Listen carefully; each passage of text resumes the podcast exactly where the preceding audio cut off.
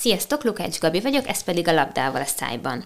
A mai adásban arról lesz szó, hogy nem baj, ha a kutyád előtted megy ki az ajtón.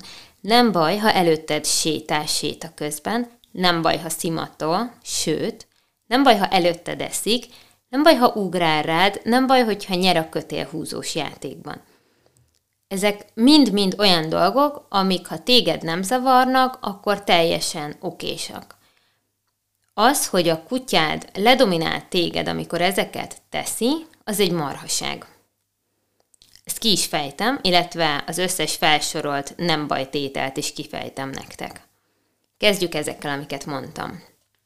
Tehát nem baj, hogyha a kutya előtted megy ki az ajtón, feltéve, hogy engedély nélkül nem megy ki.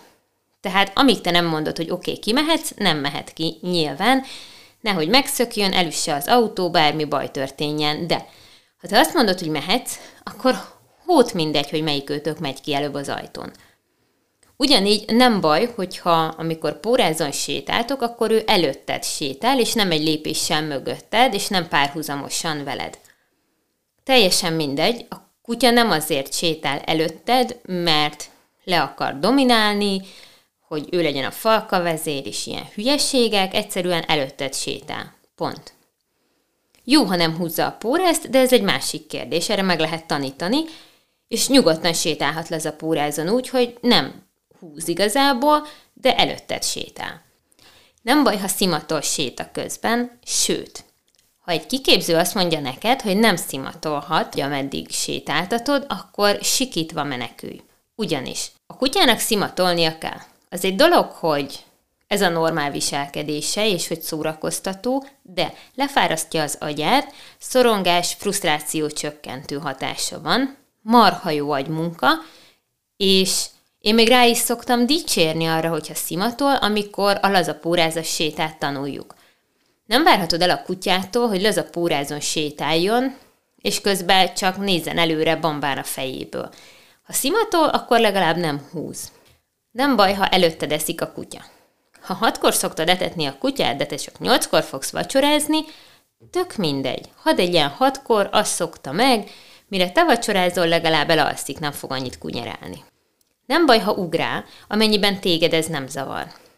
Nyilván, hogyha van gyerek, akkor jó, hogyha nem ugrál rá a kutya, de sok border is, és Golden Retrieveres gazdi kimondottan szereti, hogyha ráugrik a kutya, mert aranyosan finoman tudja ezt csinálni, és a gazdi is örül neki. Tehát meg lehet tanítani, hogy ne tegye, de ha téged nem zavar, akkor ez sem egy domináns viselkedése részéről, csak örül neked, és normális kutyaként viselkedik. Nem baj, hogyha kötélhúzóst játszotok, és ő nyeri az utolsó meccset, vagy bármelyik meccset. Jó, ha el tudod tőle kérni a játékot, Erről majd fogok beszélni, illetve próbálok nektek videót csinálni, hogy hogy tudod megtanítani neki, hogy odaadjon neked dolgokat, ami marha hasznos tud lenni, hogy majd a csirkecsontot is odaadja, amikor le akarná nyelni, de te elkéred. De ha játszatok, az játék. Ő is játéknak fogja föl, te is játéknak fogod föl. Az egy más kérdés, hogy a játékkal egy csomó mindent meg tudunk tanítani a kutyának, úgyhogy kutya kiképzőként is nagyon hasznos, de Attól, hogy ő megnyeri a kötélhúzás végén a kötelet, attól nem vagy ledominálva, nem néz hülyének, nem lett ő az alfahím. Akkor sem, ha ez egy pitbull. Akkor is csak játszik. És akkor visszatérve a ledomináláshoz és a falka elmélethez.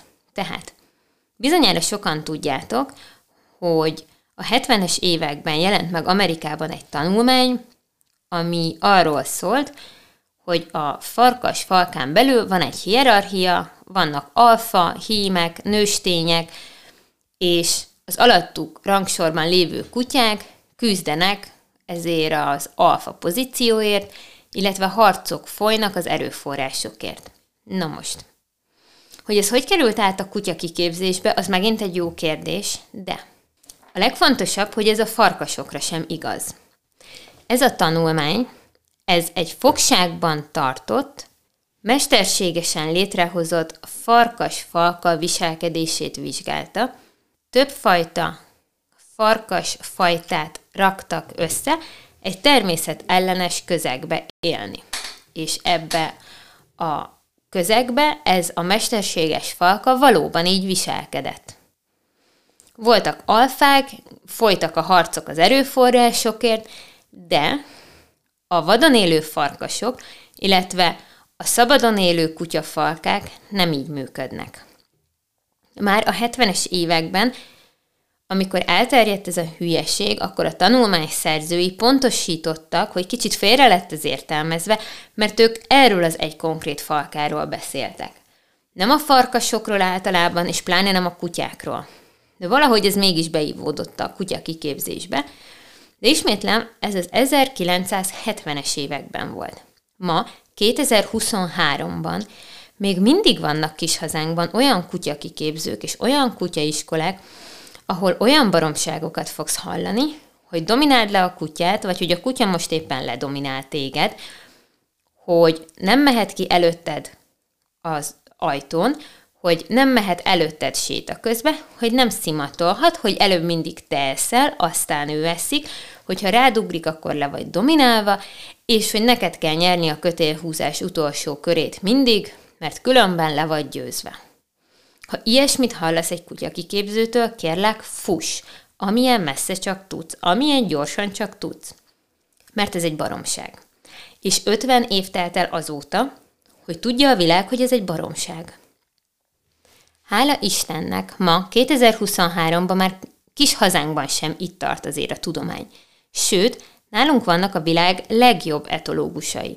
Tehát, hogyha a kutya kiképzésbe szeretnél elmélyedni, és nem szeretnél ilyen baromságoknak bedőlni, illetve már nem tudod, hogy kinek így, mert volt kint két tréner, voltatok két kutyaiskolába, egy kutyaoviba, és az interneten is egy hatodik marhaságot olvastál, akkor kövesd az ELTE etológia tanszékét. Fönt vannak Facebookon, megjelennek tanulmányaik magyarul, nyilván magyarul is megjelennek, tehát, hogy nagyon nem nehéz ö, naprakésznek lenni ezekben a dolgokban. Nem kell elhinni, hogyha ilyen hülyeségeket mond egy kiképző. Vagy a szomszéd. Olyat is hallottam, hogy kutya iskolában, amikor ugatott a kutya, mondták a gazdinak, hogy szóljon rá, hogy ne ugasson. Nem voltam ott, nyilván lehet, hogy jogos volt, hogy rá kellett szólni. De amikor a gazdi azt mondta, hogy csend legyen, akkor rászólt a kiképző a gazdira, hogy azt kell neki mondani, hogy kus. És hogy miért nem úgy mondja a kutyának, hogy kus. Na most én kiképzőként is úgy beszélek a saját kutyámmal is, az ügyfélkutyákkal is, a beteg kutyákkal is az állatkórházban, amikor állatorvosi asszisztens voltam, hogy gyere légy szíves kiskutyám. Gyere szívem. Ügyes vagy, köszönöm. Add a mancsod, köszönöm. Nem leszel egy szar kiképző, vagy egy gyenge gazdi, hogyha udvariasan beszélsz a kutyával. Nyilván nem muszáj, hogy így beszélj vele, úgy beszélsz a kutyáddal, ahogy akarsz, Tőlem azt is mondhatod neki, hogy kus, de egy kiképző nem mondhatja azt a gazdinak, hogy ő azt csinálja rosszul, hogy kedvesen beszél a kutyával. Mert attól, hogy én kedvesen beszélek a kutyámmal, ő még lehet tökéletesen jól neved, csak nekem ilyen a stílusom. Tehát nem kell elhinni mindent, és pláne, hogyha nem tetszik, amit a kiképző mond, vagy csinál a kutyáddal, keres mást. Annyiféle szakember van, annyiféle stílus van, egy kiképző sem tud mindent, én sem tudok mindent természetesen, de hogyha a falka elmélettel jön, akkor fuss, oké? Okay? Mert a tudomány ennél már sokkal előrébb tart. Azért gondoltam, hogy behozom ezt a témát ma, mert még a mai napon is volt gazdi, aki megkérdezte tőlem ezeket, hogy akkor most szabad, vagy nem szabad, mert a kiképző azt mondta, hogy nem mehet ki előbb az ajtón, és a kiképző azt mondta, hogy nem szabad, hogy szimatoljon séta közben. Kérdem én, hogy akkor mégis mit csináljon séta közben? Repüljön? Énekeljen? Értekezzen veled a politikai helyzetről? Szimatoljon. Persze, hogy szimatoljon, az a dolga, kutya. Tehát, hogyha valami nem tetszik, amit mond egy szakember, akkor szóljál. Ja, és pláne kérd meg, hogy magyarázzál, hogy miért. Mert ezek a szuper falkálmeletes kiképzők általában nem tudják megindokolni, hogy mit miért csinálnak.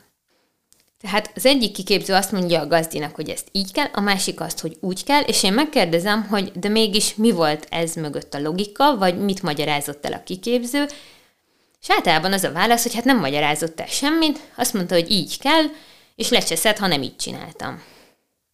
Na most a kiképző az nem az Atya Úristen, nem, tudunk mindent, Te ismered a legjobban a kutyádat, úgyhogy partnerként kell együtt dolgozzon a kiképző és a gazdi. És hogyha a kiképző mond valamit, hogy ezt így és így kell csinálni, akkor jó, ha meg tudja indokolni mögötte a tudományos hátteret.